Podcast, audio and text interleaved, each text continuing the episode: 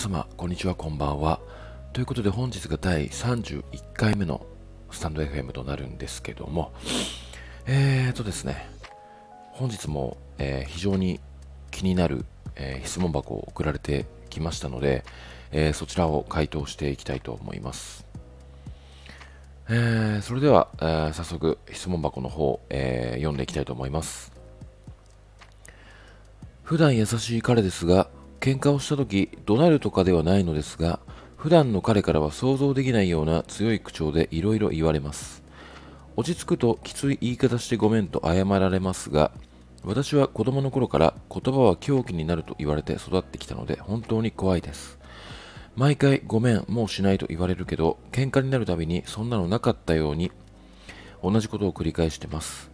好きすぎるがゆえに強い言い方になってしまうと言われましたが、理解できません。こういうのは治らないものでしょうか？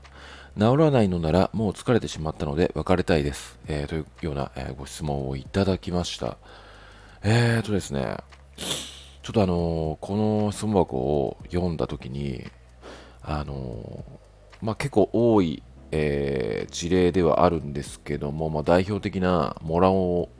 なんじゃないのかなと思っていて、この彼は。なので、まあ、これを機会に、あのちょっとモラオの沼にはまって、えー、しまっている方にですね、うん、ちょっと伝わればいいのかなと思いまして、まあ、この質問箱を送ってきていただけた方にも伝わればいいのかなと思いまして、えー、ちょっとスタンド FM で、えー、発信していこうかなって思いました。はい。えー、でですね、あの、まずなんですけども、まあ、私は子供の頃から言葉は狂気になると言われて育ってきたっていうのは、まあ、これは非常に素晴らしいと思いまして、いや、本当言葉ってま何よりも、何よりのま狂気になるものだなって思っていて、まあ、実際物質ではないからこそ、まあその、なんて言うんだろうな、まあ、怪我とか、まあ、そういう死に至るものではないんですが、まあ、メンタルとか、まあ、心の心をですね、もうズタボロにさせるようなものが、ま、言葉なんじゃないのかなと思っていて、で、結構この方、非常に疲弊しきっているというか、もう疲れてしまっているのではないのかなって、えー、思っております。でですね、あのまあ、普段優しい彼ですが、あのまあ、普段の彼からは想像できないような強い口調でいろいろ言われます。ということで、あのこれ結論からまず申し上げますと、あの彼は変わらないですね。これだけは、あの言い切れます。っていうのも、あのまあ、なんかその、基本、ツイッターとかスタンド FM っていうのは、まあ、自分の経験上から、まあ、自分はこの時どうだったかなっっていう、まあ、ような感情を、まあ、ちょっと過去の記憶とかを遡ってあ皆様にアドバイスしているように、うん、やってはいますので、ちょっとですね、あの個人的にはその彼女さんですとか、まあ、家族ですとか、まあ、大切な方にですね、あのあのなんて言うんだろうな、まあ、暴言を吐くとか、まあ、傷つけるとか、極力そういうことは、あの、しないようにコントロールできているつもりではあるので、まあ、このような彼の思考が、あ100%自分の中では理解できていないので、うーん、なんて言うんだろうな、詳しいことは、まあ、言えないんですけども、あの、まあ、過去の質問箱の回答を、うん、複数回答して行きました。経歴ですと、経歴からと、あとはその、お仕事で、え、復縁相談やらないやら、あやっていた経歴から、まあその、今回の事例を、まあ、合わせますと、まあ代表的なモラオ気質の彼なんじゃないのかなって、えー、思っておりまして、まあ、このような男性は、あの、基本変わらないんですよね。うん。あのー、冷静になった時に、まあ気づくっていうように書かれてはいるんですけども、あのー、本当代表的なもらおうっていうのは、まあなんかその2パターンあると思っていて、うん、意図的に相手を、ま、縛り付けるような、まあ、気質の男と、あとは無自覚にあの冷静さを失って、うん、普段相手に思ってる感情だったり自分の怒りを抑えるために相手に対してズタボロに言ってくるで冷静になったら、うんまあ、冷静さを取り戻して謝るっていうものはあるんですけども、まあ、謝ったところで相手を傷つけたことには変わりはないので、あのまあ、もらおうということであの2パターンいるんじゃないかなって思ってるんですよね。で、まあ、今回の彼は、まあ、後者だとして、うん、自覚はおそらく冷静な時は、うん、ないとは思うんですよね。傷つけようとしてる気持ちは。ただやっぱりその、まあ、喧嘩になった時ですとか、そういう時に我を忘れて、まあ、相手をズタボロにする。で、その、強い口調を相手にぶつけるっていう感情というものが、まあ、どんなものなのかって思った時に、まあ、先ほどもお伝えしましたけども、やっぱ自分の感情を抑えるために、相手に対して、うん、屈服させるというんですかね。うん、相手をもうズタボロにした上で自分をの冷静さを取り戻すっていう手法を彼は無意識にやっていると思うんですよ。でそうなってくると彼の冷静さを戻すためには一旦相手をズタボロにしないといけないっていう工程が確実に挟んでしまうので、冷静になって彼が謝ったところで、もうそれは彼の冷静さを取り戻す手法でもあるので、あの変わらないんですよね、基本。で、彼に冷静になったところで、あのもう本当にこんなこと言われて傷ついたから、もう今後直してほしいとか言ったところで、結局、冷静な彼としては受け入れることはできるんですけども、もう、冷静さを失った彼には響いてないんですよね、その気持ちは。なので、まあ、彼の軸でもあるので、えー、これは変わらないと思います。あのあなたがどれだけ彼に自分がうん、どれほど傷を負ったのかを、うん、明確に伝えたとしても彼には、うん、伝わるとは思うんですけども彼が制御できない部分で、うん、また出てしまうということになりますねこれは。はい。っていうような、まあ、予想で、うん、お話しさせていただきましたが、まあ、なんと言いますか、この、なんだろうな、好きすぎるがゆえに強い言い方になってしまうっっていう、この一言がもうまさにもらおなんじゃないのかなって思っていて、まあ過去のその恋愛相談でも非常に多かったんですけども、あの、もらおがよく言うセリフが、あの、好きすぎるから傷つけてしまうとか、好きすぎるから自分の気持ちを分かってもらいがたもらいたいがために、うん、相手を押さえつけるというか、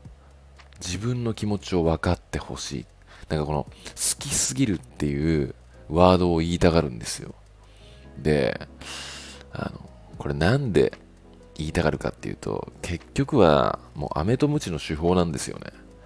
だから相手に対してボロクソ言ってるっていう自覚はあって、それは無知であって、この好きすぎるっていうところが飴なんですよ。だからこれを言っとけば相手は自分から離れないっていうのも分かってるんですよね。もらおうっていうのは。でこの飴とムチをうまく使うのがうまいからこそ、うん、もらおの沼にはまってしまう女性が非常に多くてですね。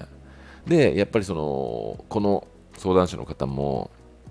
あの、最後に言ってるんですけども、まあ、なんかこの、治らないものでしょうかっていうね、あの、おそらくこの質問箱を送ってきた方も変わらないって、どこかでもう、なんだろうな、8にもしくは91ぐらいで変わらない方に気持ちは寄ってるとは思うんですよね。で、まあ、最後の力を振り絞って、まあ、僕に、うん、質問箱を投げてきてくれたんじゃないのかなとは思うんですけども、そう、やっぱりね、変わらないんですよね。こういう、もらおうっていうのは。あの、まあ、彼が普段優しいからこそ、ね、手放したくないっていう気持ちが芽生えてしまうから、どこかで10%でも5%でもいいから変わる可能性があるんだったらできれば別れたくないっていう気持ちは非常に理解はできるんですよねただ本当にもらおうていう生き物はこういう飴とムチの使い方が非常にうまいので基本的にあのー、もう傷ついた段階で逃げた方がいいんですよね。無理やりにでも。そうしないと、本当に、あのー、一生抱えても治らないような心の傷を抱えたまま人生歩んでいくことになってしまうので、あのー、わずかな期待に、うん、ちょっと可能性を求めるのではなくて、もう本当に優しかろうが、あ次恋愛できる可能性が低かろうが、もうこういう男とは早めに縁を切っておいた方が本当にいいです。もう過去どれだけボロボロにされてきた女性を見てきたかわかんないんですけども、やっぱり非常に辛そうでしたし、あのまあ、この方は、治らないのならもう疲れてしまったので別れたいですっていう明確な気持ちがあるからこそまだそこまで重症ではないのかなって思うんですが本当に沼にはまってしまった人はもうないんですよね。別れたいっていう選択肢がなくて何とかして変えられるものは変えられないのかと。そのちょっと魔法チックな期待を寄せてしまうというかあのもう何としてでも彼を治してモラオキッスの部分を取っ払いたいっていう希望にすがってしまう。でもこうなってしまうと本当にまあ僕がどんだけ言おうが離れられなくなってしまうので、うん、まあこの質問箱を投げてきていただいた方にはまあなんとかして自分を大切にしてもらいたいなって思いましたので、あのなればなるべく早めに逃げることを、えー、お勧めしたいですね。これは、だ、だまあ、そういう気持ちがちょっと強かったので、今回スタンド M で、スタンド FM にて、えー、発信しようと思いました。はい。えー、少しでもですね、この質問者様の方に、うん、伝わればいいのかなって、えー、思いました。で、あんまりですね、その、すがらないように、なんか、恋愛って、あの、傷ついてまでするもんじゃないと思うんですよね、その我慢してまで。うん。なんかその、ね、世間的に恋愛してないとか、なんか結婚してない人おかしいみたいな、なんか風習みたいな、なんかそういうのがあるからこそ、なんかこういう風に考えてしまうんじゃないかなとは思うんですけども、やっぱり自分の人生ですし、いろんな生き方があっていいとは思いますし、なんか別に恋愛しなくても全然問題ないとは思っておりますので、まあ、まずですね、あの、一旦こういう毒男みたいなのとには、まあ、抜け出して、うん、自分に対して甘く、うん、ちょっとリフレッシュ期間としてうん、恋愛から離れてみるのもありなんじゃないのかなって、えー、思っております。はい。えー、手な具合でですね、えー、本日のスタンド FM は、この辺にしたいと思います。えー、では、また